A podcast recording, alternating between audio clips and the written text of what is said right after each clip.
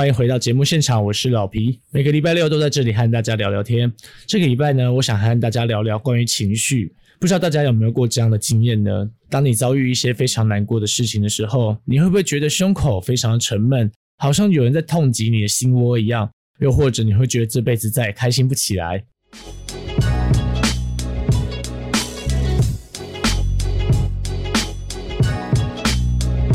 没错，就是当情绪涌上心头的时候，我们身体其实也会被情绪呢带动着，跟着有一些反应出来。像是有些人悲伤的时候，他会形容悲伤呢会让他有心碎的感觉；愤怒的时候，感觉会有怒火攻心嘛。那这些都是一些用来形容情绪对我们身体造成的一些实际上的影响，在科学也是有根据的哦。如果今天你非常沮丧的话，你的体温呢确实会下降，比平常的体温再下降的一度到两度。那如果当你今天的情绪非常低迷，负能量非常多的时候，事实上也会让你整个人的情呃身体状况也跟着被影响。所以当我们情绪上来的时候，我们应该做些什么？又或者是我们该怎样去调试自己的身心灵呢？就是当我们情绪来的时候，我们要怎么去认知情绪？老皮自己以前在一些课堂上啊，或者是读书会里头，在里面学到的一些方法。当我们情绪涌上心头的时候啊，其实我们应该要试着在那个当下，尽量尽可能的保持冷静。那保持冷静呢，就可以让自己去。感受到那个情绪是怎样运作在你这个人的身上哦。哎，有些人就会说啊，当你情绪就上来了，你怎么会保持冷静呢？你今天很生气，你怎么可能让一个人生气、愤怒的人冷静的像是他好像什么都没发生过，还要客观的去体验这个情绪呢？对，其实非常困难。所以我们平常可以做一些训练了，像老皮自己。如果今天觉得一个事情发生了，我非常的生气，我真的很想要很冲动的做一些事情的时候呢，我就会开始重新去念、去想、去思考整件事情的脉络，尽可能啦。我们没有办法把整个情绪放下来嘛，但我们总是有方法可以让自己在某一些时间点的时候，尽可能抽离出那个情绪，因为你生气不会是。我发事情发生到我生气这整段时间内，我就是一直都是我很生气的状态。你一定会有一个空档，可能是事情发生了，你开始生气了，但是这个生气是缓缓上来的。就很多人会讲嘛，女朋友生气的时候，通常都是越想越不对劲啊，其实一样的概念哦。就你的生气，它不是一下子就炸开，它是一个渐进式的过程。但我们要做的就是在这渐进式的过程中呢，可能在起初还没有那么气，或是当你还在震惊的过程那几个时间点，我们要去重新厘清自己的一些状况，去思考整件事情发生的脉络。那就有助于我们在之后去重新思考自己该做些什么，又或者是不能做些什么。因为有些人气上心头，就会做出一些很冲动的事情。那我们认知好情绪，了解事情的脉络之后，你再去生气。对我们自己会有更好的帮助。很多人都说，那你就不要生气，或者说有很多人会对着一个生气人讲说，不要气了啦。其实这是最糟糕的一件事情。为什么？因为其实生气它并不是一件不好的事情，又或者难过也不是不好的事情。所有情绪上心头，就是当你情绪起来的时候，它并不完全就是不好。因为当你去阻止一个人生气，就是在叫他压抑他的情绪。那你压抑自己的情绪，最后会导致什么事情发生呢？你想象我们的情绪是一颗皮球，当皮球弹起来的时候，不断的去打压它，把它往地板压，但是它总是会紧绷到一个极致嘛？那就有两种可能，一个是反弹起来变得更高，一个是直接爆炸。直接爆炸的话，就是比较糟糕的状况了。因为当你情绪爆炸，可能会并发出一些状况，也许你就忧郁了，也许你就躁郁了。那这个是很难去之后再去补救的。当情绪弹起来、弹得更高的时候，它可能比爆炸好一点，但也不会好到哪里去。你想想看，一个愤怒的人，他加倍的愤怒会发生什么事情？他可能原本只要骂个两三句脏话，对着他讨厌的人臭骂一顿，他就可以解决事情。他现在反弹更高了。他可能就会去买一些武器，或者是准备去揍人，那用肢体上的暴力去把他情绪宣泄出来，这样不是一个更糟糕的状况吗？所以，我们自己情绪上来的时候，要很清楚的去认知自己的状况。当我们看到别人生气的时候呢，也不要去要求别人，或是用比较冷静的态度去叫他做一些冷静的时候才能做的事情。假设你今天很难过，我是叫你不要哭了，不要哭了。其实听起来很烦啦，老实讲，你就哭吧，让想哭的人大哭一顿，让生气的人去大骂一顿，把他们的情绪宣泄出来。那我们作为旁观者，可以帮助他们的事情，就是听完他们的论述，这是我们旁观者可以做的事情哦。所以，当你今天有个朋友非常的情绪上头，我们下次可以试着不要去泼他冷水，我们就跟着他一起共感，去体验他的这个悲愤呀，或者是他开心也好啊，他沮丧也好，反正我们就是跟着他坐在旁边听他讲话就好，也不要在这个时间点呢去提出一些解决方法。就像老皮是一个臭直男嘛，所以以前在交往的时候就很常碰到这种状况。就当女伴啊提出一些问题，告诉你说啊，他可能遇到一些状况，然后你会很理智想要说，那我就去帮你解决，提出一些解决的方法，告诉你说该怎么做会对你比较好。但其实他们不需要这些事情，因为解决方法他们很清楚，他们没有那么笨啊，他们想要的是你听他讲话。只是希望你可以作为他的倾听者，坐在旁边，然后给他安慰、支持他、鼓励他，而不是提出一些有建设性的解决方法。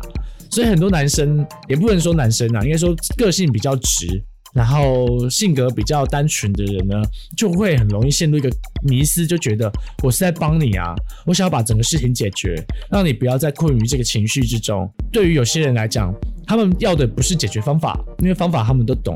他们只是需要一个情绪宣泄出口，而你作为他的伴侣也好、朋友也好，或者是陪伴者也好，就是那个情绪宣泄的出口。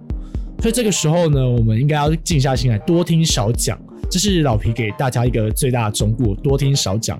因为毕竟我也是经过很多事情后，才理解到多听少讲的重要性。尽可能的去从他的言语之中、文字当中，呃，抓到你觉得可能发生什么事情，然后站在他的立场。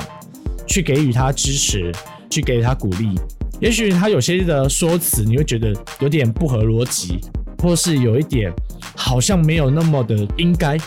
但是我们这个时间点不要去找他的毛病，也不要去挑他的语病，因为当人在情绪上头的时候，他的脑海里头想的事情是我多讨厌这个人，情绪呢？会带领着他去讲出一些其实他也没有那么认可的话，所以这个时间点我们不能够，我们尽量不要，也不应该啦，去拿这些话呢去说啊，你看他就是一个怎么样的人，因为有些人生气的时候就讲出一些非常政治不正确的话嘛，那我们也不用特别在这个时间点去跟他计较说，你讲出这些话呢，是不是代表你就是这样子的一个人？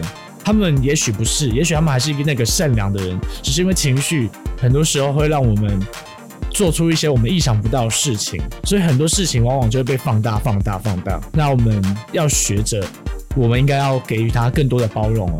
前面讲的是关于情绪嘛，就是当我们碰到有情绪上来的人，以及我们怎么认知情绪。那像老皮呢，可以给大家一个比较直接的方法，像有些朋友有情绪的问题。碰到一些状况，觉得自己很难过，觉得自己很累，老皮都建议他们，也许你可以去找一部你觉得不错的经典啊或书，你可以去念。所谓的念经呢，重点是在过程中，这个动作是帮助你更集中在，就让你有一个可以集中的点，专注在上头，然后你可以慢慢的在念经的过程中去感受自己内心心境变化。也许你不喜欢念经，你也可以去冥想，你也可以去做运动。或是做瑜伽，任何事情都可以，但就是找一个可以让你专心的事情。因为当我们在专心做某件事情的时候，我们会专心一致在那个上头。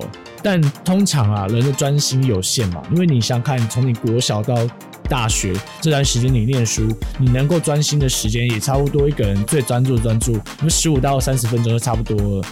在这段时间当中呢。你的心思是集中在某个点上，你的内心呢就会开始散发、释放出一些杂念给你。那这些杂念往往就是为什么你会这么忧郁、这么难过的一些根据。我们可以在专心做某件事情的时候，去倾听那些杂念。当然，有些人说奇怪，我念经不就是为了要专心一致，要进入空无的状态吗？别傻了，孩子，要进入空无的状态，那些修行几百年啊，修行好久啊。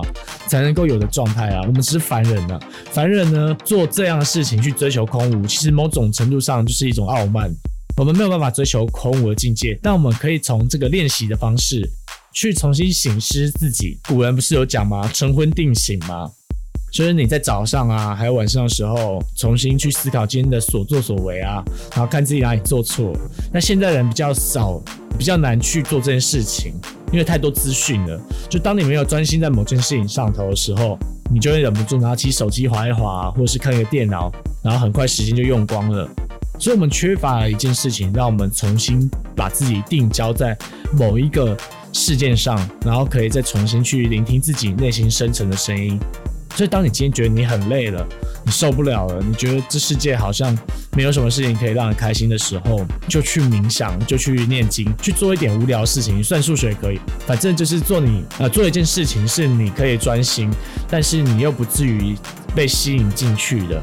像念经，为什么我就会推荐？是因为在念诵的过程中，你会脑海不断冒出一大堆杂念，那这些杂念我们就可以去重新醒思了。啊，你冥想的时候也是有帮助的，因为你冥想也是把自己所有的东西都空下来，那你往往在这个时候会比较清明。比较能够了解自己当下在想些什么，然后是什么东西烦烦扰着你，让你觉得非常的苦恼厌烦。我们重新理清了自己的情绪状态之后呢，就可以去好好的学习怎么去面对这个情绪。面对情绪是一个非常困难的功夫哦，因为很多人就算知道自己哪里出了状况，但是他们就是不愿意去解决，不愿意去解决这个情绪问题。其实有几个面向。我不知道大家有没有听过一个说法，就是悲伤啊，其实是有成瘾性的，负面情绪也是一样哦。当你觉得你很生气，但其实你也会很容易陷入在愤怒的欢愉之中。什么叫愤怒的欢愉？就当你呃在生气的时候，你会做一大堆很讨厌的事情，你会大吼，你会谩骂，你也许会诅咒别人，甚至你还会摔东西。这些行为本身是具有快感的，就是因为它有快感，所以你生气的时候才会想做。你要透过这些快感去抑制你愤怒的情绪。你就想象嘛，你很生气的时候，你刷一个东西，你是不是愤怒的心情就会淡一些？然后，但是你又想到刚才发生的让你生气的事情的时候，你又火又上来了。所以，当我们在宣泄过程，就很像是拿着一桶水和一桶油，我们把水浇上去，就是我们摔东西的动作，会让你火小一点。然后，但是我们又回想刚才发生事情的时候呢，我们就把油再淋上去，然后火就变更大，然后再浇水。再浇油，再浇水，再浇油，就是不断重复这个过程呢。我们会习惯沉溺在浇水过程中的快感，但是又忍不住会一直替自己浇油，因为火大了才能够浇水。所以为了得到浇水的快感，我们就会一直生气。那悲伤也是啊，当你难过的时候，会有人安慰你；当你自我放逐的时候，就感觉好像非常超然世外。你会对自己超然世外这件事情，感觉自己好像非常的了不起。你做了一些别人不敢做的，或者是他们做不到事情，把自己放逐于整个世界之外。然后这个情绪呢，会让你感到优越，然后你就乘以上，享受在那个环境里头。这个些说法，有些朋友听会觉得到底在讲什么？什么叫做愤怒和悲伤？负面情绪会有成瘾性，就是因为我们在这些情绪里头的出现。会伴随着一些事件，像不知道大家有没有看过一部电影，迪士尼电影还是皮克斯啊？那个 Inside Out，那叫什么？中文脑筋急转弯？对，脑筋急转弯啦。就是在那部电影里面，不是有演到快乐的情绪是乐乐嘛？有个悲伤的情绪叫悠悠。那在那部电影的最后呢，悠悠和乐乐他们原本是对立的关系，但是乐乐接受悠悠，因为悠乐乐知道有悠悠的存在。乐乐才有存在的意义，在悠悠的出现会让女主角，就是那个小女孩得到外界的帮助，大家会同情，会共感，然后会去理解她为什么悲伤，会去安慰她，而安慰这个过程会让小女孩产生更多的乐乐，那这也是悲伤让你成瘾的一个关键点。所以，当我们知道自己现在处在一个悲伤状态。或处在一个愤怒的状态，有时候我们会舍不得，舍不得把自己从这里面抽离出来。虽然嘴巴里面抱怨着我好难过，我好累，我好辛苦，大部分的人还有能力去抱怨这件事情，就代表你真的还不够难过辛苦哦，因为你还享受在那个过程中。那这时候就有人说，那忧郁症人怎么办啊？或者是躁郁症人怎么办？哦，其实我必须老实讲，我刚才讲这些内容，就针对于一般人。那当你今天已经生病的状态，这些都是特殊的案例，因为你已经生病了。生病的过程，我们没有办法用正常的思维去理解你，不然我就会陷入跟吴宗宪差不多的状态，就是那你就是不知足啊，你就是还不够怎么样，所以你才会觉得自己很忧郁。所有生病的孩子们，他们都有自己的一个课题，他们需要更多的理解和陪伴，这个不是我们一般人可以用我们的角度去理解。我们不能够站着看着一个残疾人士说：“你为什么不站起来跑步呢？”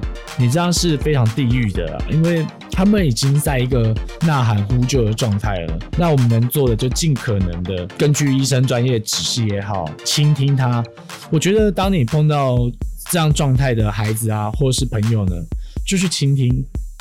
我们尽可能把自己放在他们的位置去思考，我们能够怎么样的去理解他。先理解，我们可以给予他们更多的支持。所以，当我们今天如果真的有这样的状态呢，还是希望大家可以去看医生，然后跟着医生专业建议之外，慢慢的我们去陪伴这样的孩子，一起跟他们一同成长，理解他们。我觉得这样就够了。那如果当你今天是一个正生，你觉得自己你觉得啊，你自己是一个正常人，可能有一些情绪上来了，但你不知道怎么去处理它的话。或是你不知道怎么去理解它、面对它，你可以用老皮刚才讲的一些方法，冥想也好、念经也好，做一些让你能够专心在一个点上的事情，重新整理思绪，这样子的过程中，你就可以更清楚的理解、明白自己碰到一些状况，这些状况是你没有办法轻松解决，你没有办法很快的。把它给抛开脑后。那我们这个礼拜和大家分享这些说法，希望大家都可以有一点收获。如果你有哪些情绪上的故事或问题呢，你也可以来信给老皮，或是跟老皮在呃在影片底下留言，老皮都会看哦。那也希望大家能够在自己人生道路中，不管你碰到什么样的状况。